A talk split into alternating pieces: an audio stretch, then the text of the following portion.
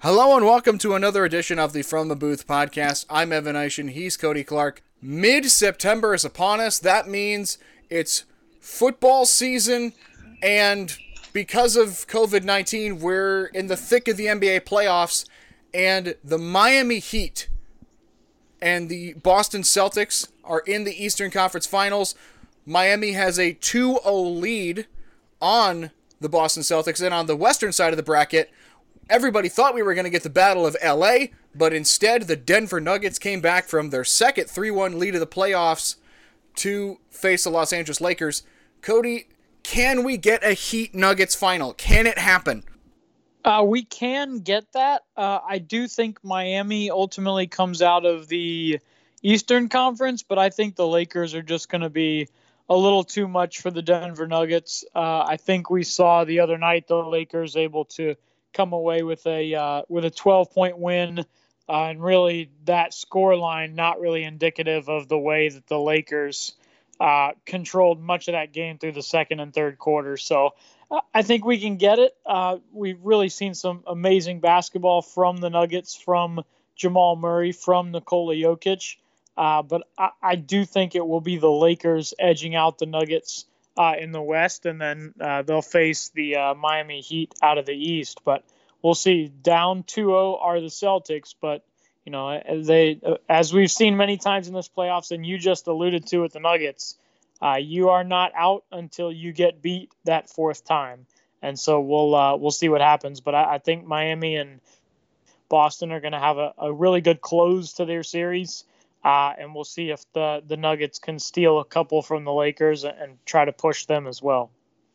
As of right now, we are taping this on Saturday night, the 19th of September. Uh, as of right now, mid third quarter, the Boston Celtics have the lead over the Miami Heat. Uh, when I was watching that game one between the Nuggets and Lakers, the Nuggets just looked like a team that they just looked out of gas. They looked like a team that have played two seven game series through the playoffs I don't know if you got the same sense, but they just looked like a team that was they they just looked out of gas, like they're just tired. Yeah, and they've had a couple of really really grueling series, uh, as you just alluded to. Uh, you know, against the Jazz in the opening round, then taking down the Clippers, who many thought would uh, make it through there and and get to face the Lakers in the Battle of L.A., uh, which turned out to be in the bubble. Uh, this year, or would turn out to be in the bubble this year, but Denver had other plans, and yeah, that you know it's came out a, a little bit flat, uh, particularly in the second and third quarter. They had a nice first quarter, actually had a lead after one for the Lakers, uh, over the Lakers, I should say. But that second and third quarter, the Lakers kind of dominated and, and built uh, built a lead that they were able to hold on to late in the contest, and Denver kind of closed it down to, to like we said, closer than it closer than it looked uh, or closer than you know when you just look at the box score at a glance. But we'll see what happens, man. I, the Lakers are playing well.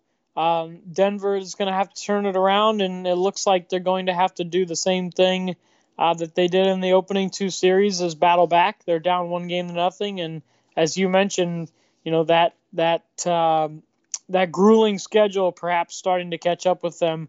Uh, only through one game, so we'll see what the rest of the series holds. But that very well could come to fruition because they have played a couple of grueling series uh, against the Jazz and against the Clippers to advance uh, to the Western Conference Finals, where they trail the Lakers by a game.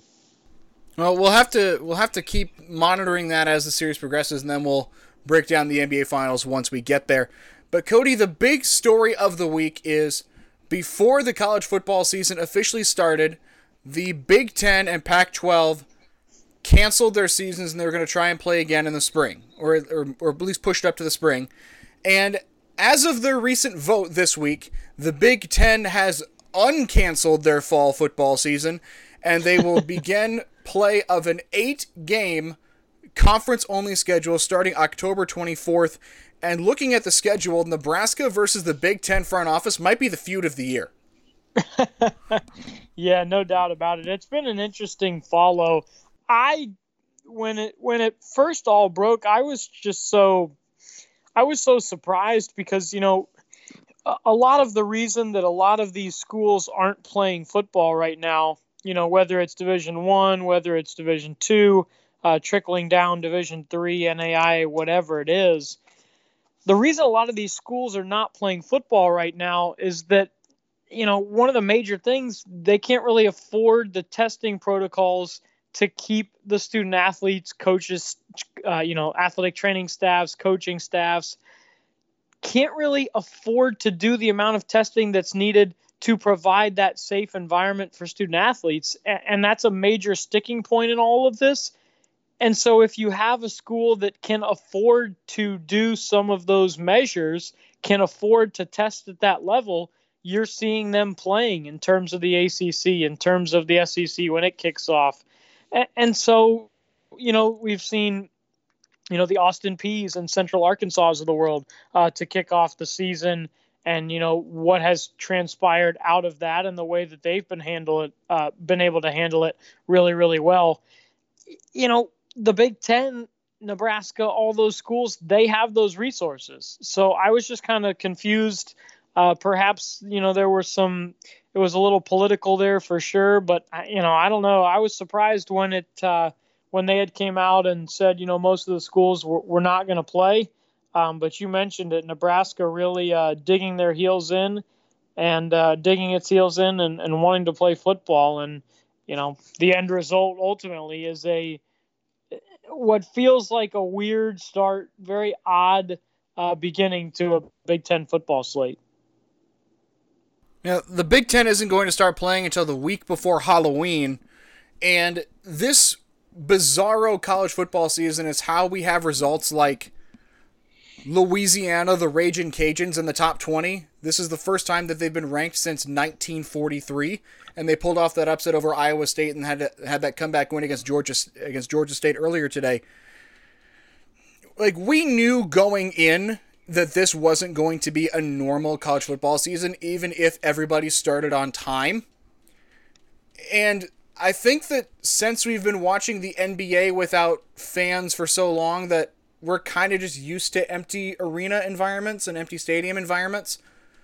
Uh, Waldorf, for uh, the local team where I'm at, they're playing football.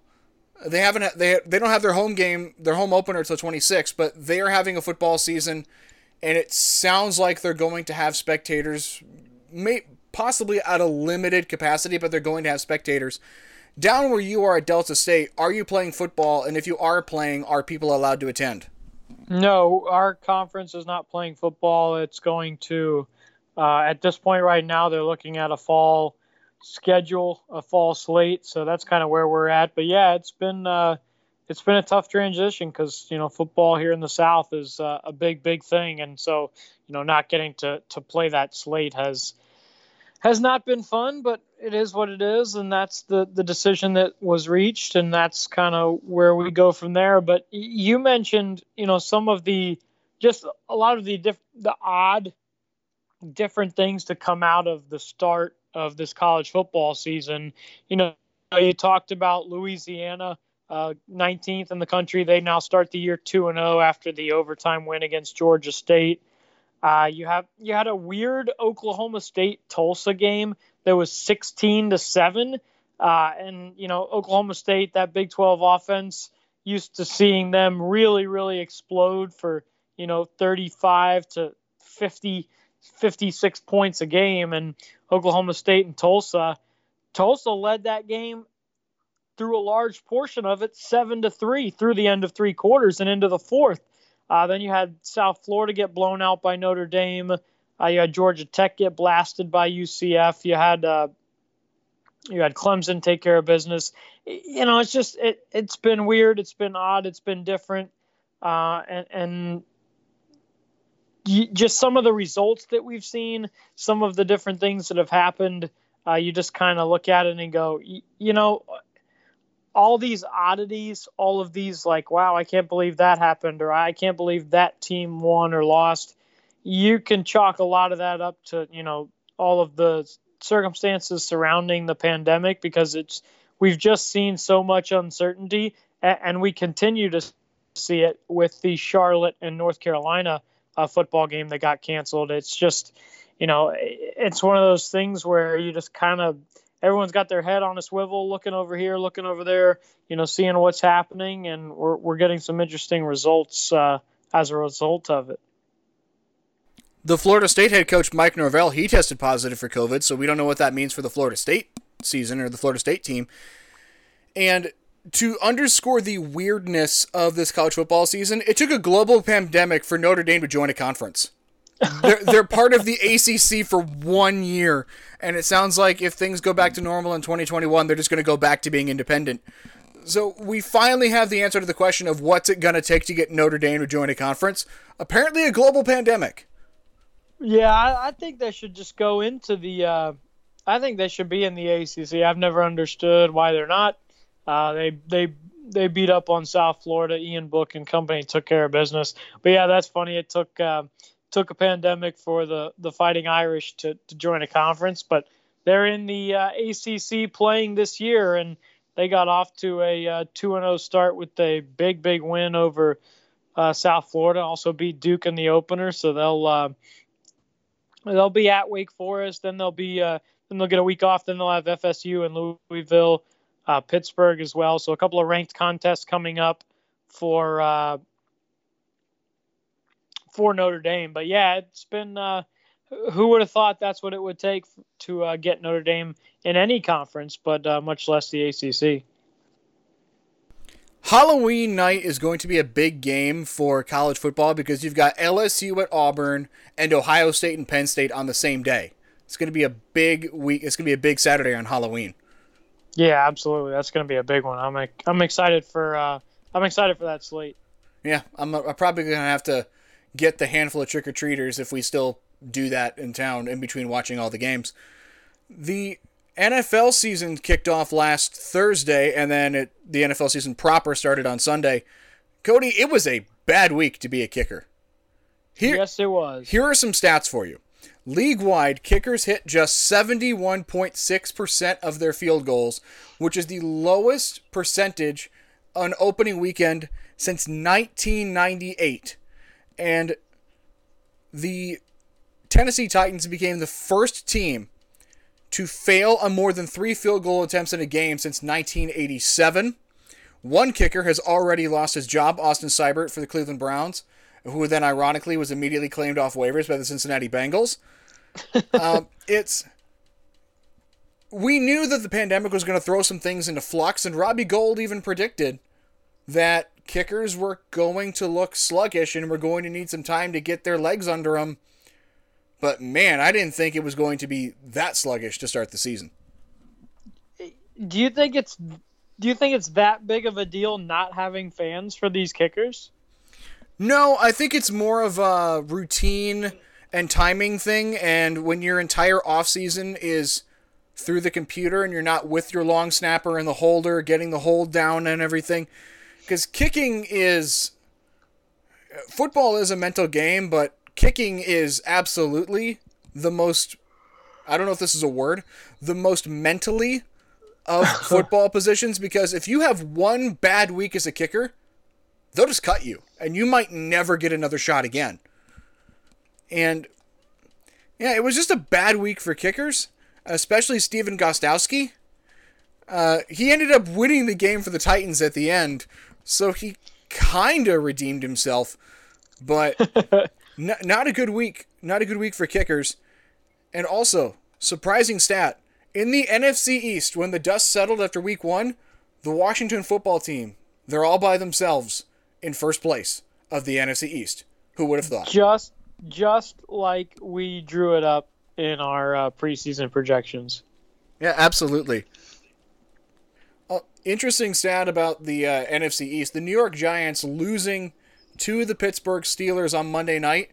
Since the start of the 2017 season, they have the worst overall record in the NFL at 12 and 37, and that accounts for the 0 16 2017 Cleveland Browns. Oh they've, wow! They, yeah, they've been the worst team in the NFL over the last three years. What stood out to you uh, the most over Week One? Uh, let's see. I think that for me, at the top of the list was the way that Arizona played against San Francisco, uh, getting that 24 20 victory over the 49ers. I thought was really, really, really impressive. Kyler Murray looked fantastic. Uh, and uh, so I, I have to start there because you have, you know, with the Cardinals, we talked about them, you know, earlier on uh, in our, you know, NFL preview and whatnot. And, you know, as a team that, as a team that's, that could surprise some folks that added DeAndre Hopkins via trade signed him uh, to the big extension, which hats off to him. He had negotiated himself, which is fantastic. Uh, but, you know, getting a big, big victory over the 49ers in week one, you know, I think this year for Arizona, we see the, you know, we see how dynamic the offense is. Kyler Murray, uh, you know, 200 and 225 plus yards, had a touchdown. Also, the leading rusher uh, almost 100 yards and a touchdown as well on the ground. We see how dynamic he is. And DeAndre Hopkins had uh, was targeted 16 times, had 14 catches for 151 yards, uh, averaging 10.8 per. So a big time day for DeAndre Hopkins. You know he's going to be a guy that takes the pressure off of guys like Kenyan Drake out of the backfield, Larry Fitzgerald uh, Christian Kirk, those guys.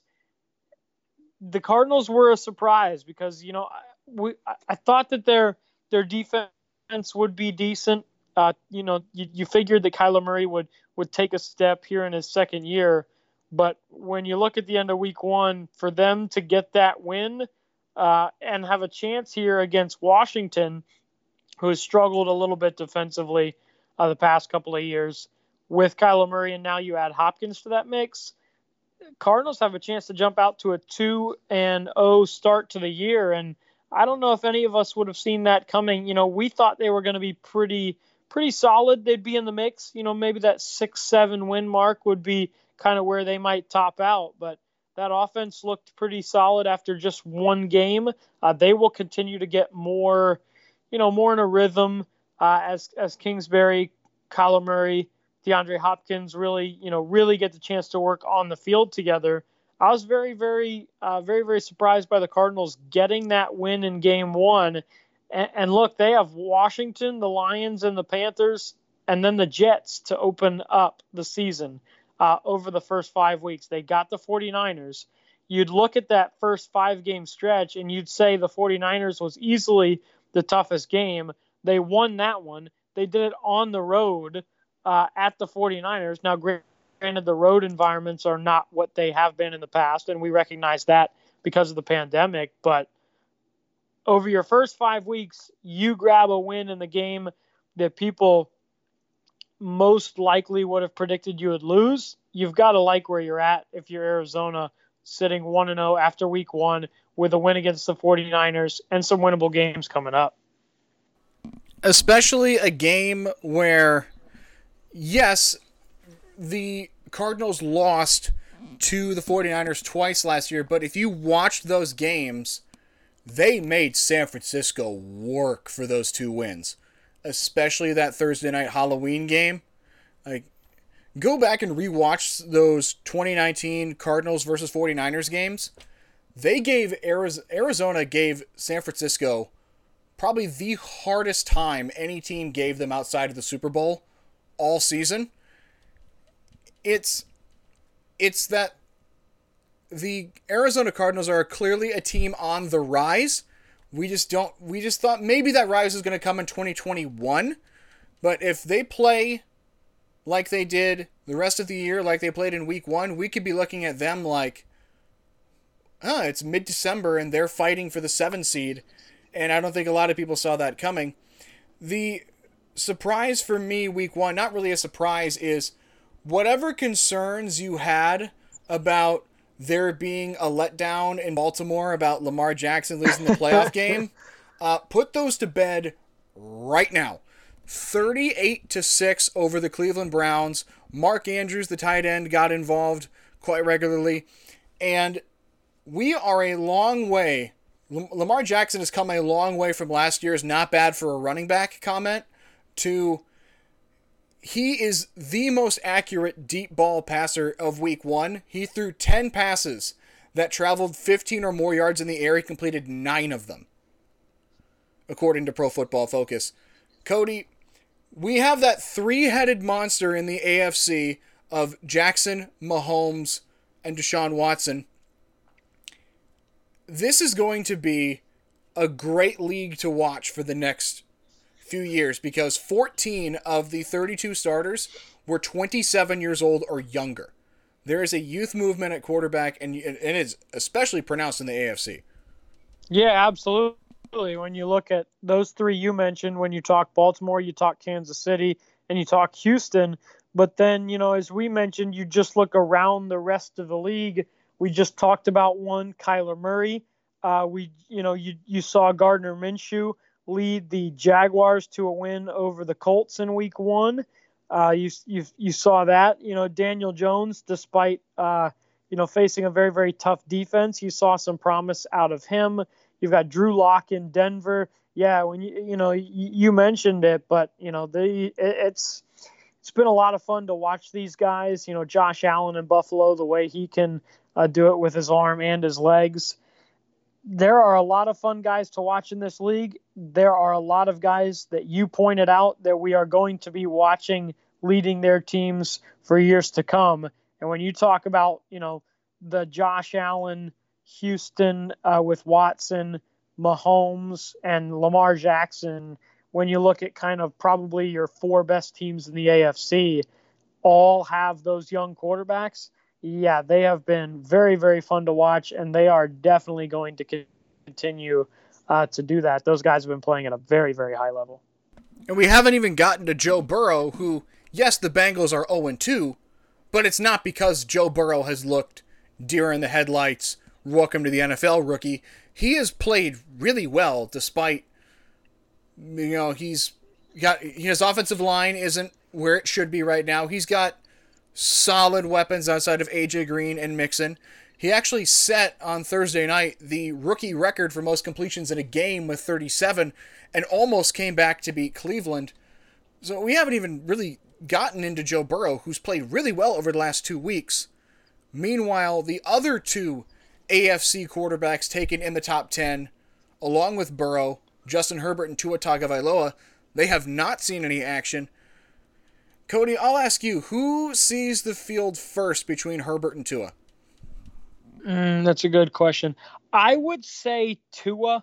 Uh, if I had to guess, if I was going off, you know, what I thought, I think Tua would see the field first. I think Miami uh, is in is in a little better situation for Tua to see the field first. I think I'm a big Justin Herbert fan. You know that we talked about it when when he was coming out of the uh, coming out of Oregon and, and entered his name into the uh, NFL draft. I think we're going to see really, really good things out of Herbert. But I do think uh, Tua was perhaps more more ready to go here in the next, uh, you know, over the course of his first season. Uh, I think Herbert would benefit from sitting this year behind Tyrod Taylor. Uh, we'll see how that shakes out. But I, if you put me on the spot, I would say Tua uh, would play before Herbert. That's just kind of my, my gut reaction at this point. That seems to be the most likely of answers. I'm going to predict that we're going to see Tua play by week six, which is October 18th in Denver. So probably by week six, mid October, we'll we'll see we'll see Tua play. Well, and, and you know, I'm all for that because I, I think you know there's you've got the injury questions, but there's there's a lot of other things swirling around uh, Tua Tagovailoa, and will he be able to be successful for the Miami Dolphins? I really, really, really liked what I saw in college from uh, from Tua, and, and, I think with some of the weapons that Miami has, uh, have a couple of young receivers out wide that you know you, you turn him loose back there. Uh, Miami, I think, will be uh, will be in business for the uh, for the coming years with him under the uh, under center. The Miami Dolphins lost last week, twenty-one to eleven to New England. This week, they get the Buffalo Bills, who are one and zero, oh, coming off their win over division rival the New York Jets. Let's look at the Week Two slate. Week Two already started on Thursday in the Battle of Ohio, which was won by Cleveland, thirty-five to thirty. Other notable games The, the Los Angeles Rams travel to Philadelphia to play the Eagles. It's Tom Brady versus Teddy Bridgewater in Tampa. Tom Brady's first home game as a Tampa Bay Buccaneer. The Dallas Cowboys are at home opening their opening AT&T now AT&T, sorry, that's a that's a hard thing to say. Stadium against the Atlanta Falcons. The Green Bay Packers host the Detroit Lions. Buffalo and Miami, as previously mentioned. Also, as previously mentioned, the Arizona Cardinals at home against the Washington football team. And the game that I have my eyes on, the first game in Las Vegas Raiders history in the state of Nevada, Monday night, Raiders versus Saints, and the New Orleans Saints are going to be without Michael Thomas. And I understand Michael Thomas is just one wide receiver, but let's put into context just how oversized his impact in the New Orleans Saints passing game is. Over the last two seasons, Michael Thomas has the from the number 1 wide receiver to the number 2 wide receiver is the largest gap between targets and receptions between the number 1 wide receiver and number 2 wide receiver. Last season, he set an NFL record with 149 catches. The next closest wide receiver to him was Ted Ginn with 30. the year before that, Michael Thomas, the second Michael Thomas had, I want to say it was 125. Uh, let me double check on that. I, I want to say it was 125. I know there was a. Yes, 120, 125 catches. The next closest wide receiver listed as wide receiver, Tre'Quan Smith with 28. Wow. He is the New Orleans Saints passing game. And Cody, I am fascinated to see what is New Orleans and the Drew Brees going to look like without Michael Thomas. Well, and it, you know, you really have to give a ton of credit to him because when you look at the numbers that he's put up in terms of he had 92 catches his uh, rookie season in 16. Then he went 104, 125, as you mentioned, 149 last year. And he caught three balls in the uh, opening game before being injured. 1,100 yards, 1,200 yards, 1,400 yards, 1,700 yards. And then you look at what he's been able to do in that offense with Drew Brees throwing to him. Uh, nine touchdowns, five, nine, nine. When you look at those numbers, and then you look at Ted Ginn being the next guy behind him when he catches 100 and almost 150 footballs, the next guy behind him is 30. For him to line up, you know, a lot of times against two guys, for the defense trying to take him away, and for what he's done since he has come into the league has really, really been remarkable. You know, hope uh, wish for a speedy recovery for him because I do think it's going to be very interesting for the Saints and how they will uh, live without Thomas because he has been such a huge, huge part of the offense. Obviously, it's going to take other guys to step up, but as you accurately point out, you know, last year when your next guy catches 30 some odd balls and that is the that is the most behind your number one wideout, uh, you're going to have to have some guys step up big and that's what the Saints are going to have to have. Drew Brees is the guy to be able to find them, but uh, Saints are in a tough spot because you have the best wide receiver in football, uh, you know, potentially since he's come into the league, uh, and he's not going to be playing, and that is a huge, huge percentage of uh, Drew Brees' targets uh, go to big Michael Thomas. So they're going to have to figure something out. It is going to be interesting to watch because Vegas had a really, really nice opener too in terms of uh, being able to control the line of scrimmage with Brandon Jacobs, or uh, with Josh Jacobs, excuse me, uh, and they won their opening week game against the Panthers. So you know, going to be fun to watch those two teams because the Saints are going to be doing a little, you know, they're going to have to kind of adjust on the fly, and they're doing so against a team that can control the clock and has some weapons as well with uh, in the Raiders for clarity on that what number one wide receiver versus number two wide receiver stat, I was counting that as player whose primary position is wide receiver. That did not that does not include Alvin Kamara and Jared Cook. I'm talking pure wide receivers, so just some clarity on, on that on those stats. The wide receiving core of the New Orleans Saints is newly signed Emmanuel Sanders, Tre'Quan Smith, Deonte Harris, who's been used exclusively as a return guy, Bennie Fowler, who's a career special teamer, and Ty Montgomery. And then also Taysom Hill. That's the receiving core that they have right now without Michael Thomas. Drew Brees has made a career out of throwing to seemingly anonymous wide receivers. Like Marques Colston was the best receiver the New Orleans Saints have had arguably before Michael Thomas, and he never made a single Pro Bowl in his career. He has made a career out of as long as we have Drew Brees, we can we can make it work. But Drew Brees, he's in his 40s now. And that deep ball arm is it's not there. To paraphrase former Boston Celtics head coach Rick Pitino, 2011 Drew Brees isn't putting on that helmet. Like he's he's not walking out that door. He can still get it done. It's just he's not he's just not what he used to be and I am fascinated to see what does this New Orleans passing game look like with no Michael Thomas because they've relied so heavily on him since he since he came into the league. Oh, there's no doubt. I mean, if you just look at the first game Brees had, 18 of 30, 160 yards, a couple of touchdowns. He was sacked one time, but the big stat there, 5.3 uh, per for Drew Brees. So that ball is not being pushed down the field, and that's when teams are going to be able to key in on uh, Alvin Kamara, Latavius Murray, and company and try to shut down that run game and make the Saints open it up, which is much, much, much more difficult when you don't have Michael Thomas. Drew Brees finished last season with 7.9 yards per attempt. The year before that, he had 8.2. And then in 2017, he had 8.1. The last time he had a season where yards per attempt dipped below 7.5, you would have to go all the way back to that Super Bowl.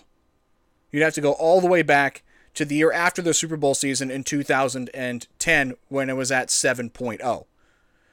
Wow. He he is consistently one of the best quarterbacks that we've ever seen. I mean, he has the all-time touchdown record. Whether or not Tom Brady catches him this year is another story because that is still in play but he's 41 years old. He's going to turn, if they make it to the playoffs, he will turn 42 on January 15th. Cody, what is life after Drew Brees going to look like for New Orleans? Because they because they have Taysom Hill locked up with a huge contract, and they also brought in Jameis Winston. If you had a crystal ball, what in your mind does life without Drew Brees look like in the Big Easy? I, would think you're you're you're leaning on Taysom Hill uh, because you've got a guy that can do a different uh, a few different things with his arms, uh, with his legs. He, you know, we've seen a lot of that. Can he make the the transition to the full time uh, quarterback duties? We'll have to see. You know, I, I'm not sleeping on Jameis Winston. I think he, you know, this is a big year for him. I think he made a big step in his career in recognizing, you know, hey, I may be able to wait out you know, and, and some of these guys might get hurt and I might be able to get a job. But, you know, for me in my career, also, if I go sit behind Drew Brees, I'm going to learn a ton, and that's going to help me advance my game also. So, uh, you know, I would I would think you're looking at Hill, but you, you've got a battle between those two guys, and I'm I'm not so sure that Winston wouldn't be able to to win that battle if it is, eh, you know, indeed those two guys going for it.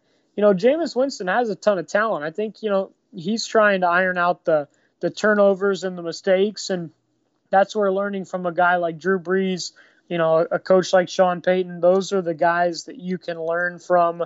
Those are the those are the mentors and you know the relationships that I think where Winston's at in his career, he's in need of he made a good move by seeking them out, you know, and taking the offer that they had to to be the backup quarterback or to you know to play behind Drew Brees, and I think it's going to pay dividends for Winston in his career. So we'll have to see.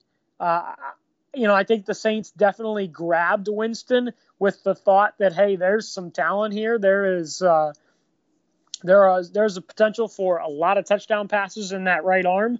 Uh, we just have to iron some things out, and you know, perhaps you know, a year under Drew Brees and Sean Payton is is exactly exactly how we could get that done.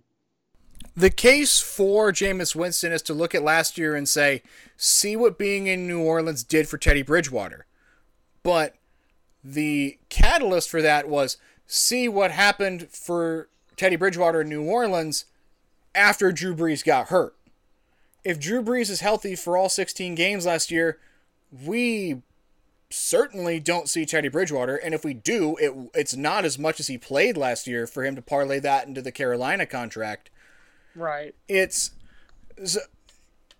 I understand the point that I understand the point that people are making of well, look what it did for Teddy Bridgewater, but it it worked that way because Drew Brees had that arm injury in the LA Rams game, which then prompted Teddy Bridgewater to go 5 and 0 in his absence.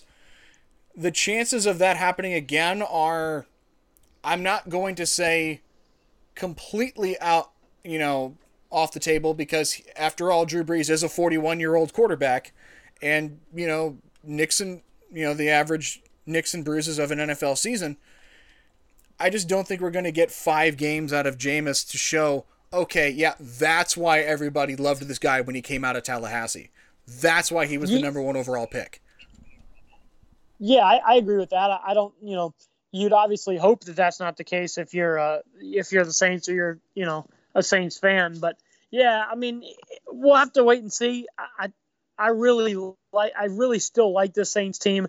Uh, you know, Drew Brees. He, he just doesn't make a ton of mistakes. If Michael Thomas is able to get back healthy, you've got the the dual threat in Alvin Kamara, and then you you add in guys like Latavius Murray, Jared Cook. They still have a ton of weapons. They still have a really good defense. The Saints are a really really solid team, but you know they are another injury. You know the Brees suffers away. If Thomas has to miss extended time with the ankle, a lot of people like the Saints coming out of the NFC this year.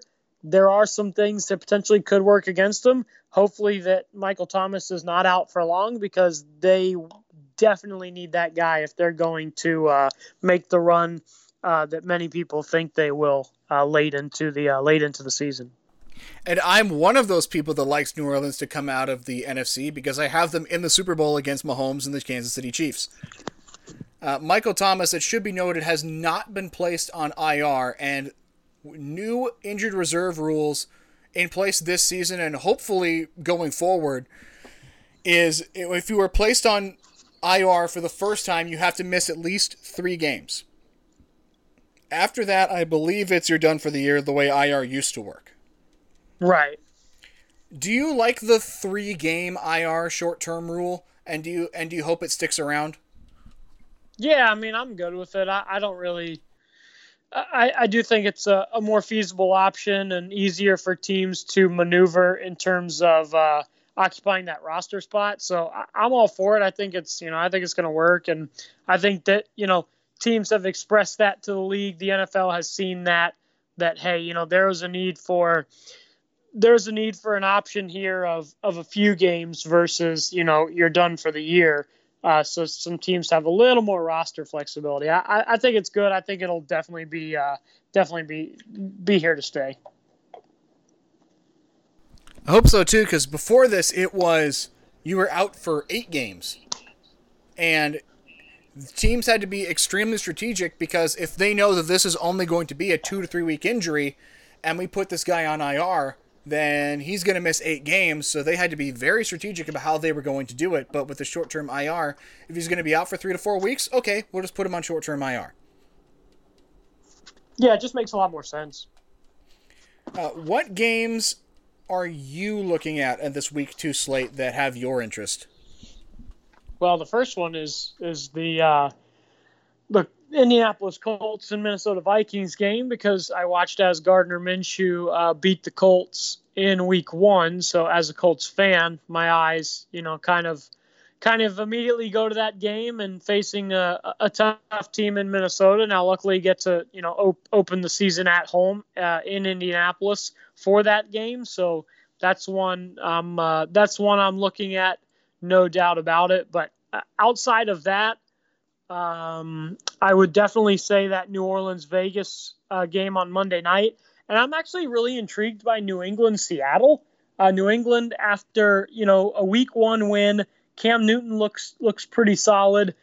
The Patriots, you know, have found a way to you know maximize Cam Newton and what he does well. Uh, obviously, just one game that they were able to win to open the year, but it looks like they know uh, they've developed a system to utilize what Cam Newton does well in his physical presence. They travel cross country to play uh, Russell Wilson and the Seahawks. I'm intrigued to see if if Cam can continue to keep that up and how the Patriots continue to use him because I think he has, you know, when healthy, such a unique uh, array of abilities, you know, in the pocket and, and as a runner that I'm kind of curious to see how the Cam Newton in New England season plays out. So I've got my eye on that Sunday night game as well because I'd like to see how he uh, goes against uh, the Seattle Seahawks and Russell Wilson and company. The Seattle Seahawks let Russell Wilson cook, which, if you are on NFL Twitter, has been a hashtag among frustrated Seahawks fans. Like, we have Russell Wilson, why aren't we throwing the ball more? and when you have a when you have a guy like DK Metcalf and your quarterback is Russell Wilson, I have to say I think their grievances were legit. Like why didn't this guy throw more before last week? He he looked he looked incredible after week 1 against the Atlanta Falcons. It was as good a Russell Wilson performance as we've seen since probably early in his career when he was taking teams to back-to-back Super Bowls Russell Wilson, a lot of people kind of he kind of gets lost in the shuffle when you think about Mahomes and Watson and Brady, but he's right up there with those guys. Oh, there's no question. I mean, his stat line was ridiculous. Wilson, first of all, they, the Seahawks didn't run the ball well, but he was the leading rusher. He got 29 yards on three attempts. But he was 31 of 35 for 322 and four touchdowns. That's an 88.6% completion percentage. Uh, Metcalf had almost 100 yards. Lockett had almost 100 yards receiving. Carson had a good day catching the ball out of the backfield. He just, Russell Wilson continues to dazzle, continues to impress, uh, continues to, you know, not get as much love for it as I think he should. Uh, you know, the the Seahawks added Jamal Adams this year. They have uh, they have you know Diggs in that defensive secondary, Quandre Diggs. I really really like the Seahawks team, and if you're going to get 88, 89 percentage uh, completion percentage out of Russell Wilson, which that's not going to last for the whole year, but we know Russ takes care of the ball, uh, completes it at a high rate, as you know, still main, maintains his dual threat ability with his legs and with his arm that Seattle team is is poised to make a run as well because you know you've had Metcalf step up, you've got Tyler Lockett, uh, Carson who can run it and, and, catch it well out of the backfield, which suits that skill set that Russell Wilson has. Seahawks just keep humming along, and they'll look to to do the same against Cam Newton in New England. But yeah, I mean, I think Wilson still doesn't get as much love as he deserves just because he's been so damn good uh, throughout his career, and he's just done it consistently and uh, you know seems poised to do the exact same thing again this year. Yeah, that New England game is the Sunday night is the Sunday night game on NBC. I wonder since there's going to be no fans in Seattle, is the crowd noise going to be louder for Seattle than it is for everybody else? Because when you go into because that stadium is notorious for being one of the loudest stadiums in the U.S. So I wonder if whoever's in charge of like the crowd sweeping and crowd noise is just going to push the meters all the way to the red for the Seahawks game. They might. They might. Uh, they might need to to get that twelfth man, uh, twelfth man feeling because they're not going to be able to have everybody in the uh, everybody in the stands. All right, one last game to look at before we move on to the MLB playoffs, which snuck up on all of us because that's going to start in a little over a week. We're going to get Watson versus Mahomes uh, on the three o'clock, the four o'clock slate, depending on where you're watching the games. The late slate of Sunday games. The game is in Houston. The Baltimore Ravens are coming off of that 38 to six stomping of the Cleveland Browns. They get Deshaun Watson and the Houston Texans in Houston if you were to look at these two teams and just based on what you saw last week, what is more likely? Houston starts 0 2 or the Ravens start to well, I guess the way I phrase that question is like those are the only options available. Uh, 0 2 Houston or 2 0 Baltimore, which would surprise you more? Surprise me more would be Houston uh, grabbing the win and, and getting back to 500 just because I think they're still trying to figure it out, you know, post Hopkins. And I think that Baltimore and Lamar Jackson are, are humming on all cylinders. And so I think Baltimore is able to go into Houston and win that game. Houston really has to clean up uh, their defensive performance from week one against the Chiefs. If they can do that, they'll they'll kind of steady the ship. But uh, you know, life without DeAndre Hopkins, the defense did not play well in week one uh, against Kansas City. I think a Baltimore win is more likely, uh, is what I would pick, I should say. But, you know, obviously you can't count out Deshaun Watson, and he can do some pretty impressive things as well. The Houston Texans lost the season opener on that Thursday night game against uh, Kansas City. I'm not going to hold that against them because it's Patrick Mahomes and everybody looks bad against Patrick Mahomes. I outside of maybe the Super Bowl, I think that was the last time Patrick Mahomes looked semi-immortal. As he is just he's just carved up everybody really since he really since he got in the league. It's I'm so excited for the future of this league, especially with all of the young quarterbacks that we have.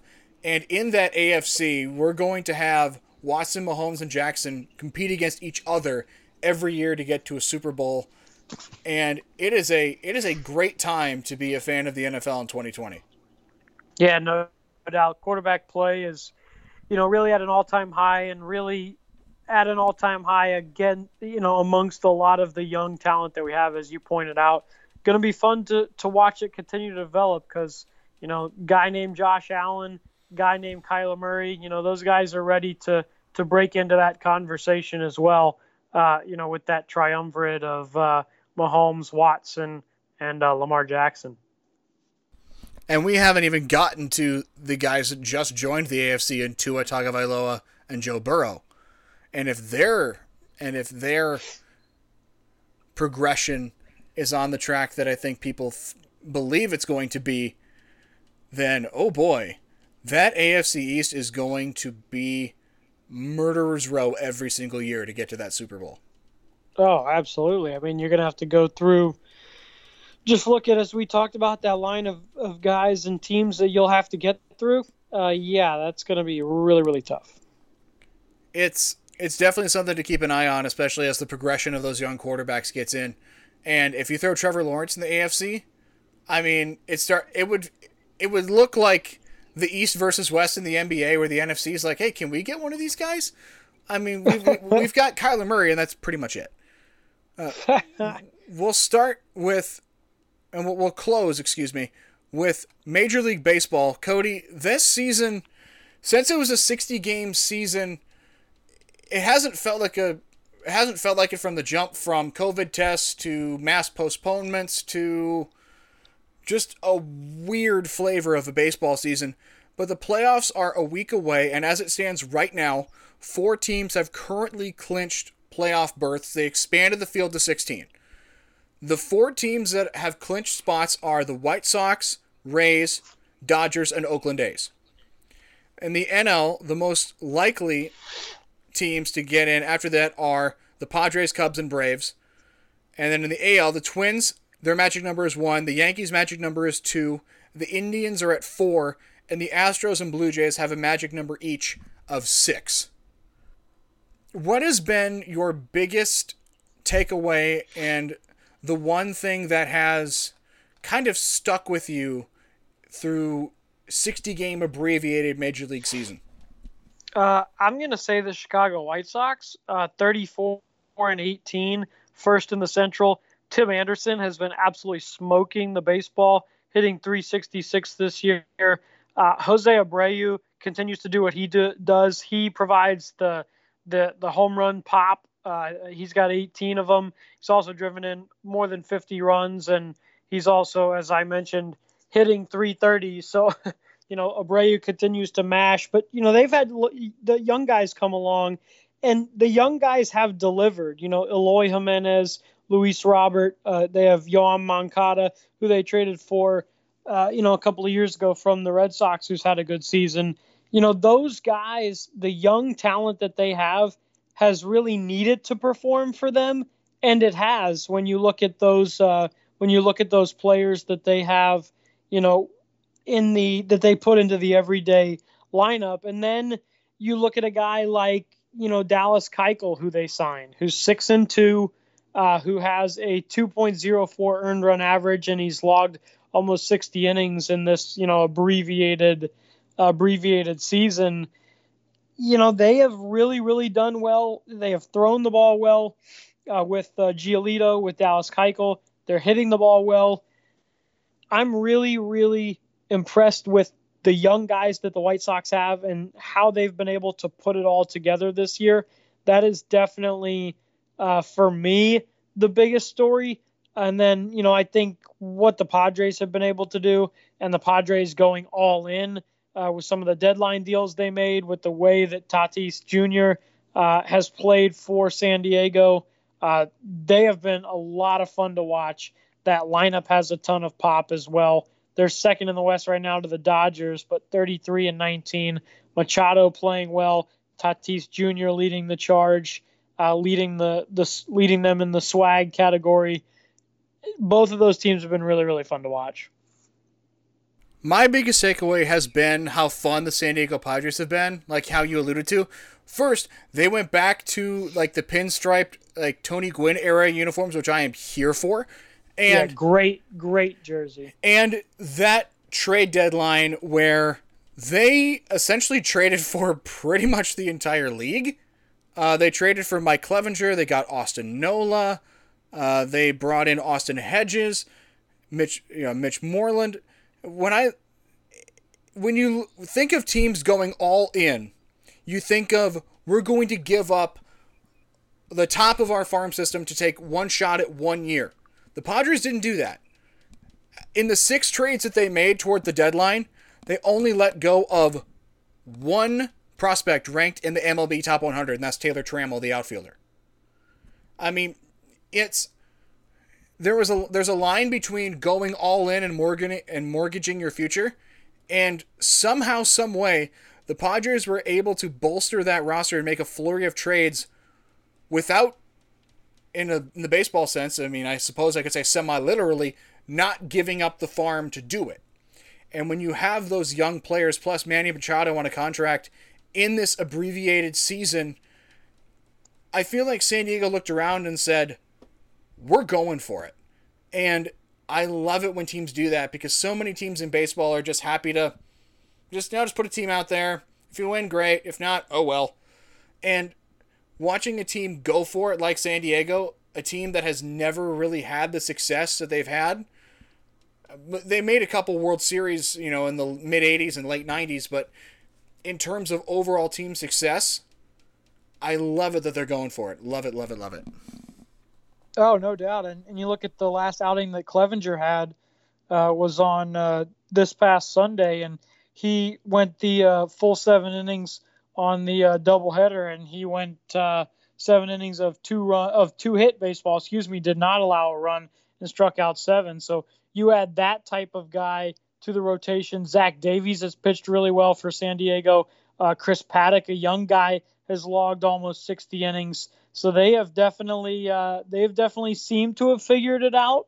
Uh, they've they've got you know that roster uh, in terms of Tatis Jr. in terms of you know and then leading the way with the pitching staff with Clevinger and Davies uh, with Manny Machado as well.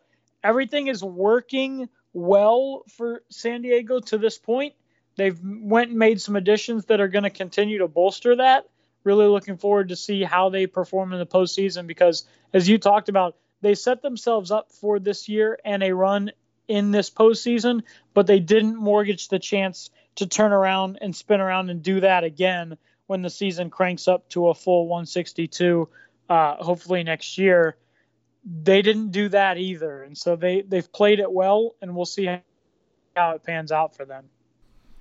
The San Diego Padres have the second best run differential in Major League Baseball at plus 84. The only team ahead of them is the LA Dodgers at plus 122.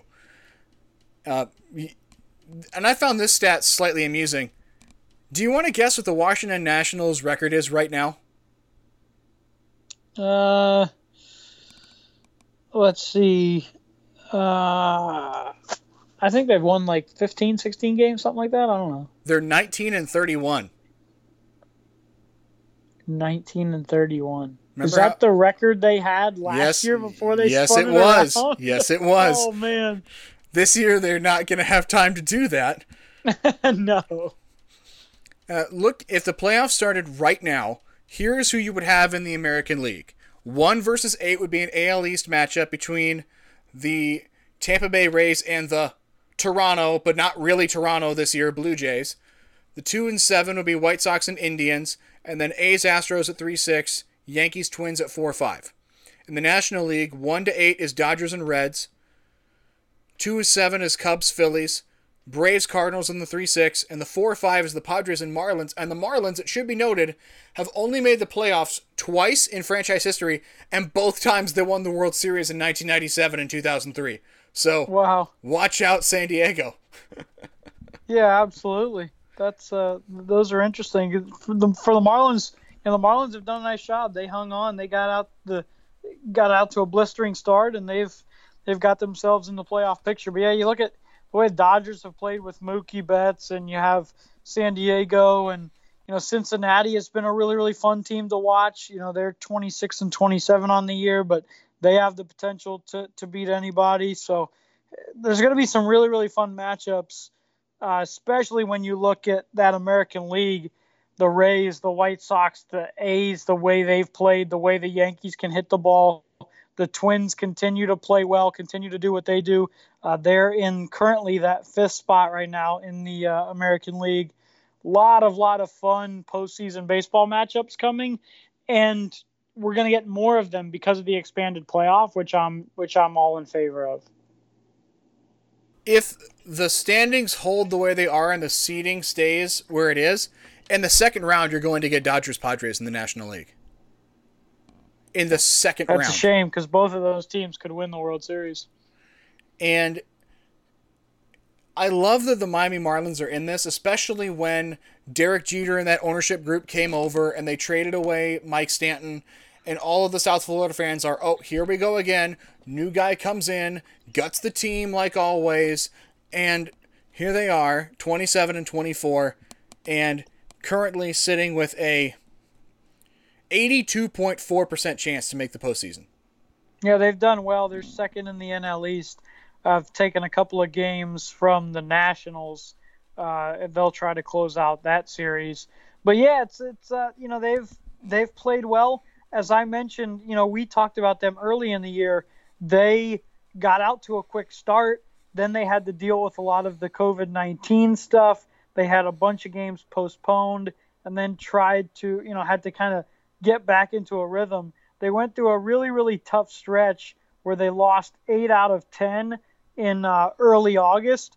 But since then, they've, you know, they've been able to, to kind of right that ship and, and hover around that 500 mark. And that's been, that's been good enough that they're going to be able to, or, or I, I guess I should say, should be able to sneak themselves in and set themselves up for the postseason. The MLB postseason starts in a little over a week, which, man, this is going to be a loaded October. It uh, is. You're going to have NBA going on. You'll have the NFL in full swing. You've got Major League Baseball. You know, for all of the for all of the you know weirdness and schedule juggling that the pandemic has caused, it is delivering some some really really solid sports and sports months here as these seasons overlap. And when you think of October, you think of okay, well, what's going on then? Uh, postseason baseball, NFL football, and that's about it. But now we've got a little bit of everything. Like even the Stanley Cup Finals are going on right now between Dallas and Tampa Bay, which Dallas yeah, got the got the NHL and you know got the the PGA Tour is doing its thing and got the NFL in full swing now. Major League Baseball gearing up for the playoffs and they've expanded it so some more exciting matchups for Major League Baseball. Uh, NBA, you know they're gonna they've got the East and West finals and, and they'll crank up to the finals you know, occupying a, a time slot with postseason basketball that the NBA has never had before. The way their season goes, yeah, man, it's been uh, it's been fun to watch. There's so much to watch, and uh, it's only it's only going to get more, or it's only going to get better because there's going to be more of it, uh, more high stakes games in the postseason, particularly when it comes to uh, that baseball playoff scene. And I'm I'm tell you what, I'm here for it. I think we are in the extreme majority there of people who are here for it. I don't think there is a lot of people that are upset with all the sports that are going on in October. I I, I sure as heck wouldn't be, I, I, and am not. And I am not either. I am firmly in the yes, more of this, please. This is great. Uh, I am firmly in that camp. I'm not running that camp, but I'm I'm not I'm not going anywhere anytime soon. I, I think that's a good place for us this has been a this has been a busy week, a good week, and if this week is any indication, then the next few months coming up are going to be great. I'm uh, I'm all for it. You're going to get some really really exciting baseball matchups. Really looking forward to this expanded postseason uh, in the shortened season. That's going to be a ton of fun. Um, you know, you're going to have the Big Ten starting back up. You know, pushing toward the end of October college football will be in full swing. You'll get the NBA finals. Man, this is a, a great, great time, and there is going to be some fun sports to watch. That is for sure. And as long as Halloween is still a thing and we can still enjoy it, then that will that will cap everything off. That'll make it that much better. If you want to check out this episode and other ones, we are on Spotify, Apple Podcast, Stitcher. If there is a po- if there is a podcast platform, we are on it. For Cody Clark, I'm Evan Eishen saying so long, and we'll see you next time.